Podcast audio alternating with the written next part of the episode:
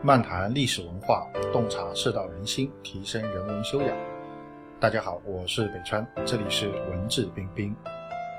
本期的背景音乐是箜篌曲《香妃竹》，乐曲描绘了洞庭湖畔香妃竹秋晓小晴的景色，用雅洁坦荡的音乐内涵歌颂了竹子的高尚气节。好，下面我们就开始今天的节目。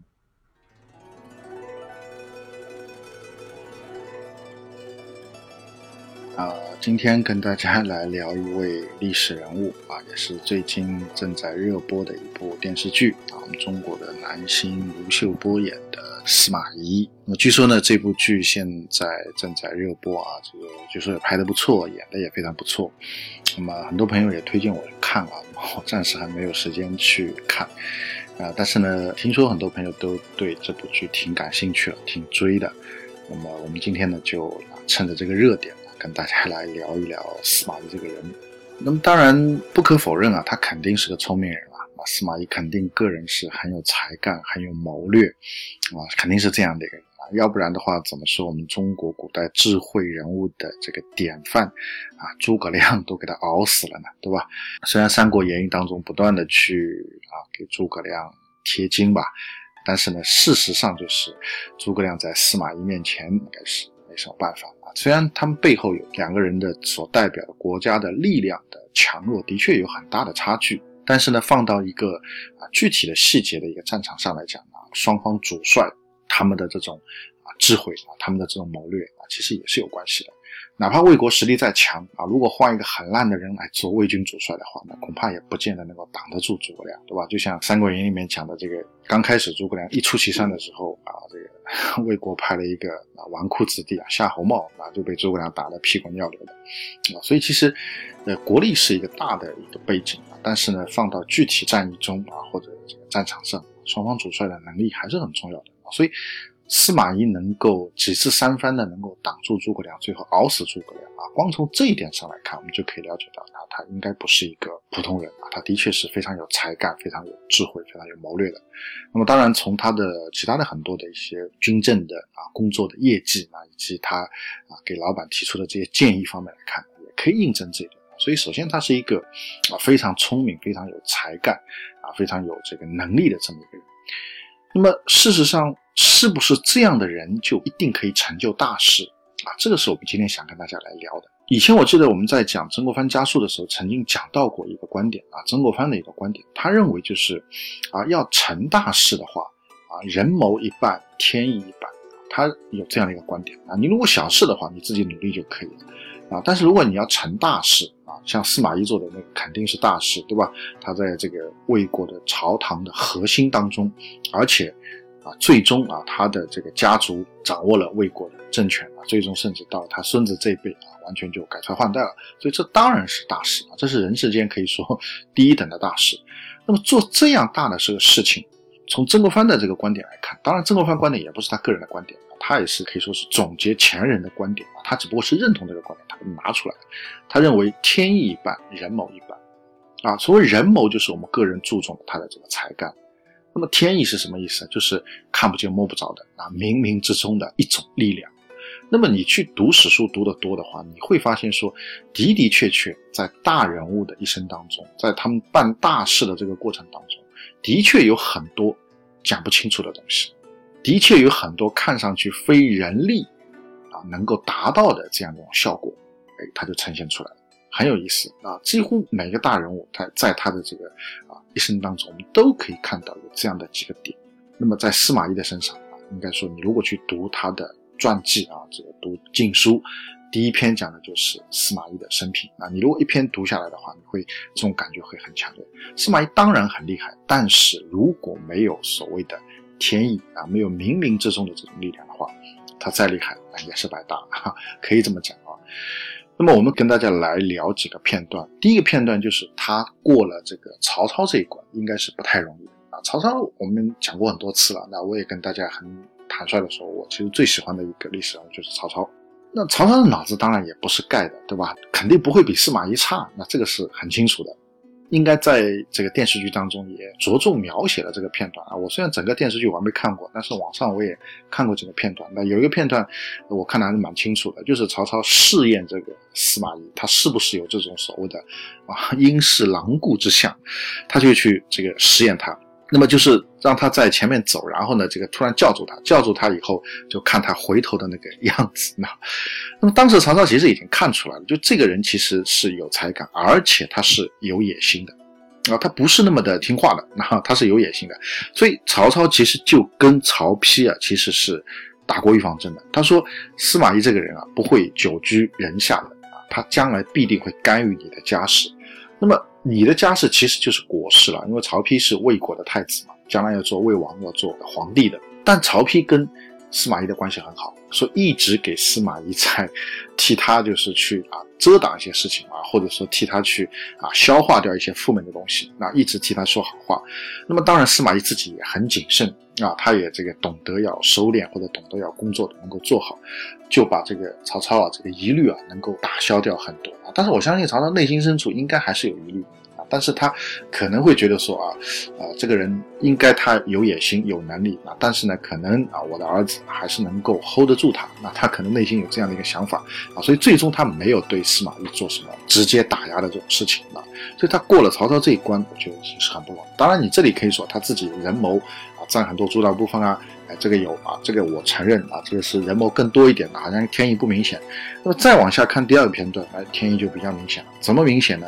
就在魏明帝曹睿托孤的时候，根据《资治通鉴》的这个记载，本来托孤的这些大臣当中没有司马啊，没有司马懿什么事。在《资治通鉴》当中是这样记载的：说这个魏明帝临终之前啊，他准备让燕王曹宇做大将军。啊，大将军就是当时的这个朝廷里面的啊，除了皇帝下的一把手了。因为这个孩子还弱嘛，这个曹芳只有应该只有八岁吧，所以八岁小孩不能理政，所以呢要有人来来辅政。那么谁来做最主要的辅政大臣？就是燕王曹宇。然后呢，再配上一些当时的宗亲，比如说啊夏侯宪啊，虽然姓夏侯，但也是曹家的啊。这个曹爽，这个后来很有名的曹爽，其实当时是一个副手啊，他不是这个主要的。然后呢，还有这个曹操。啊，还有这个秦朗啊，就配上这么几个人啊，以曹宇为核心，配上这么四个人来作为一个辅政的班子，来辅佐八岁的这个曹芳啊。最初魏明帝他的安排是这样的，但是最后怎么改了？最后大家都知道是改成说，这个司马懿跟曹爽两个人，一人一半的权利啊，两个人来辅佐曹芳。这么大的变化是怎么达成的？哎，就跟两个人有关。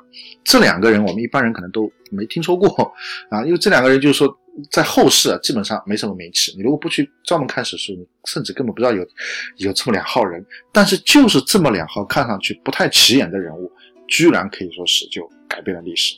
这两个人，一个叫刘放，一个叫孙资，他们是魏明帝非常宠幸的两个宠臣。但这两个人呢，其实又有点佞臣的这个味道。啊他不是那么正直的，就是说私心比较重的，啊，那我相信当然有点小聪明，有点小才干，那不然的话，魏明帝也不会喜欢他们啊。他们可能能够干点事儿，这个讲话可能也比较好听，能够讨魏明帝欢心。但是呢，他们应该是私心比较重，所以在魏明帝安排辅政大臣的这件事情上，他们两个知道自己是没份的，但是呢，他们必须要确保什么呢？辅政大臣对他们有利。那所以他们觉得前面那个班子啊，那几个人啊，那其中里面有几个人啊，可以说跟他们关系不好，所以他们要把这个班子要颠覆掉，要搞掉。所以在魏明帝临终之前，流放孙资就去说这个燕王曹宇的坏话啊，说这个曹宇这个人不行，他自己都知道不行，他自己自己都在推辞。那么曹宇当然是推辞的，但是人家这个推辞是什么？是谦虚啊，他是这个史书上记载叫性公良。他的本性很恭敬、很善良、温良恭俭让，他不是一种名利之心啊。这个让我做辅政大臣之首，啊，屁颠屁颠就接了。他不是这样的，他谦让一下。好，你这么一谦让，刘放跟孙资就抓住这个机会，跑到曹睿那里说，燕王自己都知道不行，他不敢做，他不要这个 大将军这个位置。那么这个时候，曹睿就有点急了。那他病的也是奄奄一息啊，但这个辅政大臣确定不下来，他也很急，他就随口问了一句：“那谁行啊？”那曹宇不行的话，那谁行？哎，流放孙资就说了，曹爽可以。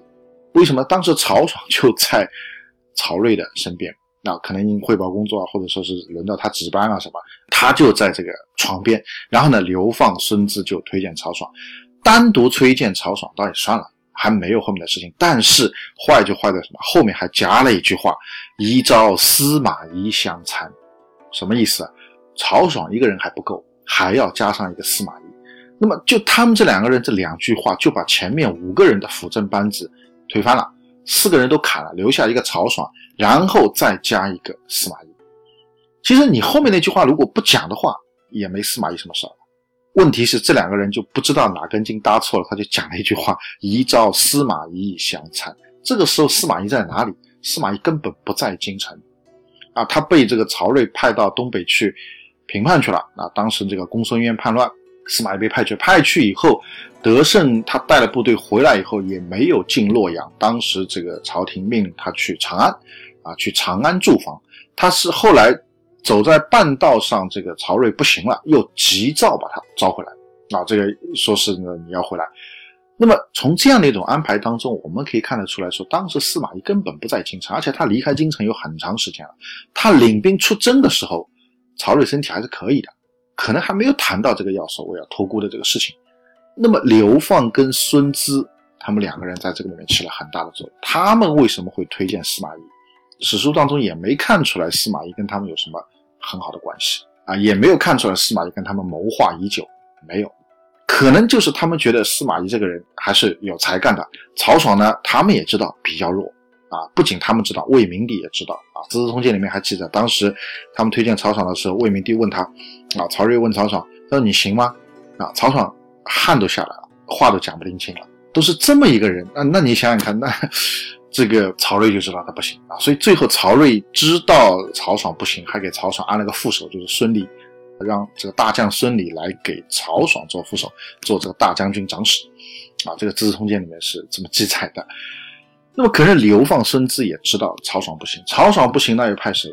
再派一个行的，谁行了？哎，他们觉得司马懿挺行的啊，司马懿不错，对吧？司马懿可以说辅佐三代了，那建立很多功勋，用很多成绩来证明他是有能力的。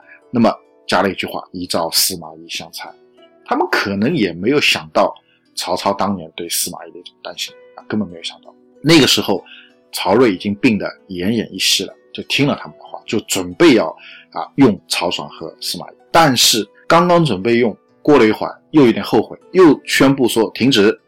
停止以后呢，流放孙资两个人不死心，跑进去又劝这个曹睿。说你还是要用曹爽跟司马懿啊，前面那几个不行啊，燕王曹宇不行啊，啊，然后呢，这个曹睿又说好，那就用曹爽跟司马懿，然后再配个孙礼，也就是这件事情当中其实有两三次的这个转折，两三次这个往返啊，不是一开始就定下，而且这个曹睿他在最终拍板决定的过程当中，应该我觉得是啊这个他的这种体力不支啊，身体上的这种痛苦啊，给他带来很大的一种负面影响。啊，又听信了身边两个佞臣的话啊，所以呢就把司马懿安排到啊辅政大臣的这个班子里来了。所以如果说曹操对司马懿的这种怀疑啊，司马懿更多的是靠人谋、靠自己的能力、靠自己的这个智慧来摆脱这层危险的话，那么到了曹睿、魏明帝曹睿托孤的时候，他能够挤进辅政大臣的班子，那这个天意就占很多数了。谁知道流放孙子当时是怎么想的？他们两个人可能也不是为了司马懿，就是为了自己能够有所得益，所以把那个曹爽留下来，其他四个人都砍掉。但曹爽一个人又不行，太弱啊，或者说可能也怕他一个人专权，所以再配一个，配一个谁？哎，他们可能就想到司马懿，就把司马懿给塞进来了。啊，所以在这个里面啊，天意的成分，我个人觉得就更大一点。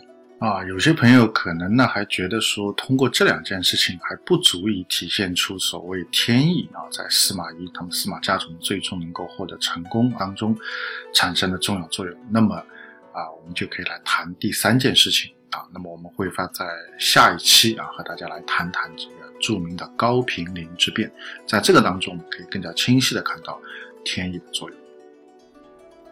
好，今天的节目就到这边。更多的信息，欢迎大家关注我的微信公众号“北川黯然日章”。在微信公众号首页搜索“北川”即可关注。谢谢。